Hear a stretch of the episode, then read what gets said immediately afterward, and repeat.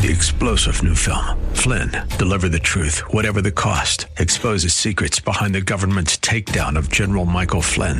Flynn knew what the intel world had been up to. He ordered the first audit of the use of contractors. This set off alarm bells. He told the truth. He was the most dangerous person for Donald Trump to hire. They had to get rid of Flynn. Flynn, deliver the truth, whatever the cost. Available now. Watch it today. Go to salemnow.com. Salemnow.com. In the previous chapter, Jesus had invited them hey, if I've done something wrong, put it out. Make it so. Make your claim. And they hated him. If they had something against Jesus, they would have said something. Welcome to another edition of what I think of as a daily devotional with Pastor Leighton Sheely from Church of the Highlands in San Bruno. I'm Mike Trout, and uh, he's in the book of John. And we're going to start with a bit of a review today. We've moved into the 10th chapter, but he's going to uh, slide back to uh, some of the ninth chapter and give us a running start as we eventually get to the 11th chapter.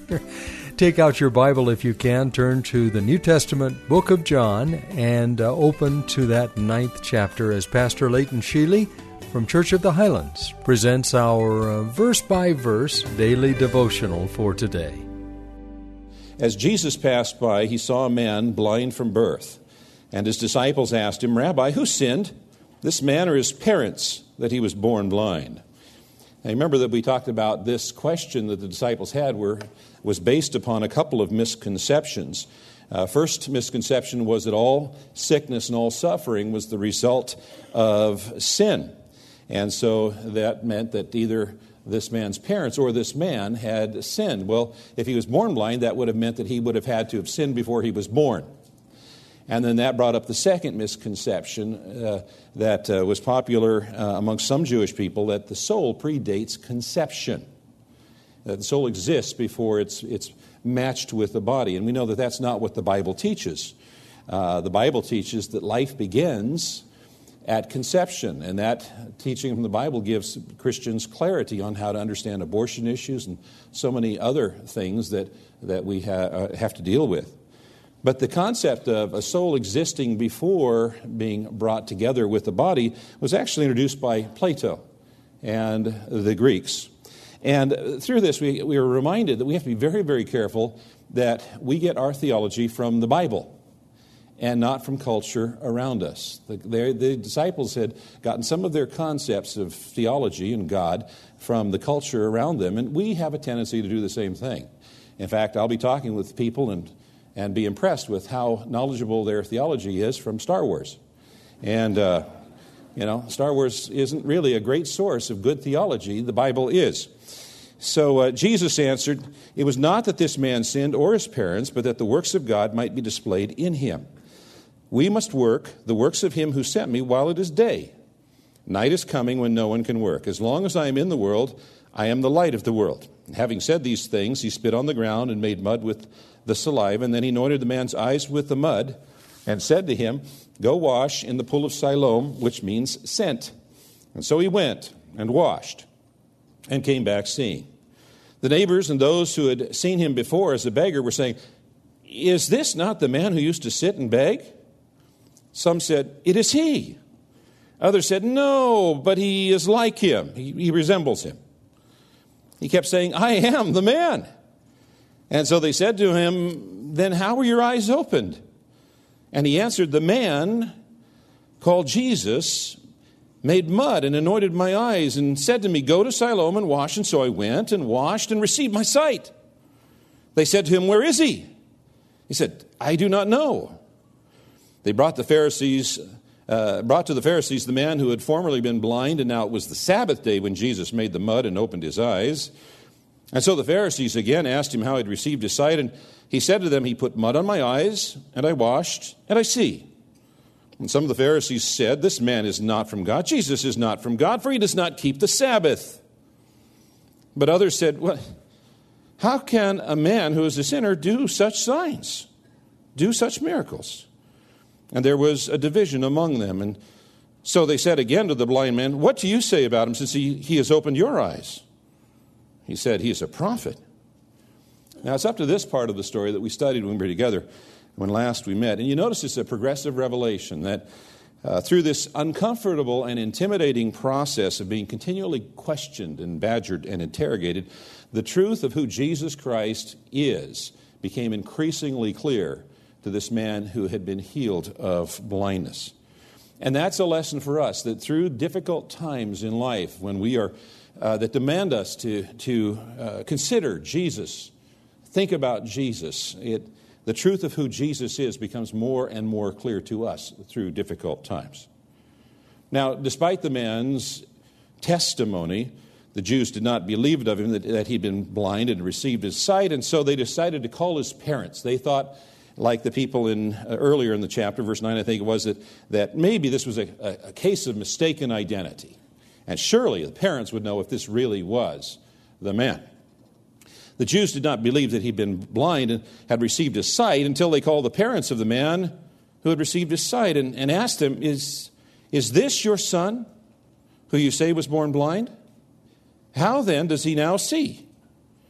His parents answered, Well, we know that this is our son and that he was born blind.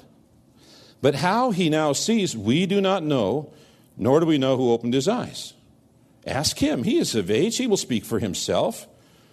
The parents said these things because they feared the Jews, for the Jews had already agreed that if anyone should confess Jesus to be Christ, he was to be put out of the synagogue. And therefore, his parents said, He's of age. He's an adult. He's responsible for what he says. Ask him. So they asked the parents three sequentially related questions Is this your son? Was he born blind? How is it that he can now see? And they answered very, very cautiously. They identified him as their son, affirmed that he had been born blind, but then they tried to evade the last question. Is it how he sees? We don't know. Opened his eyes? We don't know. We don't know. Sounds like some of the testimony coming out of Washington, D.C. these days. We don't know. To avoid any further interrogation or reprisal, they said, You need to ask him. He's of age, he's an adult, he's responsible for what he says. And the, and, and the author, the Apostle John, goes on to explain to us why his parents were being so cautious. It was because the Jews had already agreed that if anyone confessed him to be Christ, Jesus to be Christ, he was to be put out of the synagogue, and for this reason, his parents said, he is of age. Now, to be put out of the synagogue uh, was to be excommunicated, and it was not just from the synagogue, it was also from uh, social life and business as well. If someone was put out of the synagogue, then their family was to treat them as though they were dead. And a dead person has, doesn't have any inheritance. A dead person doesn't need to be fed. A dead person doesn't need a job. And you remember that most businesses were family businesses at that time, which means to be excommunicated, you lose everything. And it's a way of also silencing somebody because you don't talk with someone who's dead. So if somebody who's marked as a dead person talks, you don't listen to them and you don't respond to them. Back in the days of Ezra, there was a decree that whoever did not obey the command of the authorities, his property should be forfeited and he himself banned from the congregation. And Jesus said that this was going to happen to his followers, that they would be put out of the synagogues. And this is the first incident recorded in this gospel where a follower of Jesus Christ indeed experienced persecution. Question Are we afraid to speak because of fear? You remember there was a group initially that wanted to argue and say, well, wait a minute, how can this man do these miracles? And that group got silenced, intimidated. These parents were intimidated by fear. Fear can be every bit as effective of a prison as a prison that's made out of concrete and bars. Have we allowed ourselves to be imprisoned by fear? That we won't speak up we won't tell the truth. We won't be confrontational when it's necessary, prudent, and wise to be so. So, for the second time, they called the man who had been blind and said, Give glory to God. We know that this man, Jesus, is a sinner. And so they obviously recognized that a miracle had taken place. They did not want to believe that uh, in the claims of Jesus. And so they, they, uh, they called the man and said, Give glory to God. Now, that's a phrase that was used in Jewish law for cross examination. It meant speak the truth in the presence in the name of God. Remember that God is a witness to what you're saying, so speak the truth. It was a phrase that Joshua used when he was examining Achan, when Achan had committed the sin that had caused the loss of soldiers at Ai. And Joshua said to Achan, Give glory to God, the Lord God of Israel, and render praise to him, and tell me now what you have done. Do not hide it from me. So they were saying, Tell us the truth. What really happened here? Or alternatively, it may also imply that they were saying, Give glory to God, not to Jesus. I mean, all that Jesus did was put clay on the eyes. It was God who did the miracle. Give glory to God, but not to Jesus. And then they went on to accuse Jesus of being a sinner. But you notice they didn't give any specific examples of any sin because they couldn't. In the previous chapter, Jesus had invited them hey, if I've done something wrong, put it out, make it so, make your claim. And they hated him. If they had something against Jesus, they would have said something. But they didn't. And they couldn't.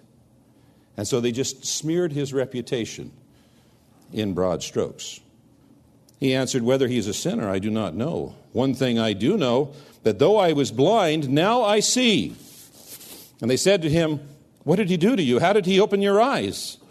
And he answered them, I've told you already, and you would not listen. Why do you want to hear it again? Do you also want to become his disciples? And they reviled him, saying, You are his disciple, but we are disciples of Moses. We know that God has spoken to Moses. But as for this man, we do not know where he comes from. The man answered, Why, this is an amazing thing. You do not know where he comes from, and yet he opened my eyes. This is the most spirited part of the dialogue in the chapter. The Jewish religious leaders are pressing him, trying to intimidate him into, into saying something, and he's resisting them with all vigor.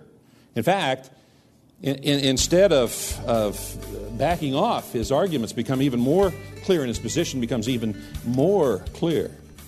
He says, As for Jesus being a sinner, I do not know. I'll leave that to you theological experts. But this one thing I do know that though I was blind, now I see. If you struggle witnessing to other people, that's a great way to begin. Just share your own testimony, those things you've experienced in your own life, the things that you have, quote, seen End quote.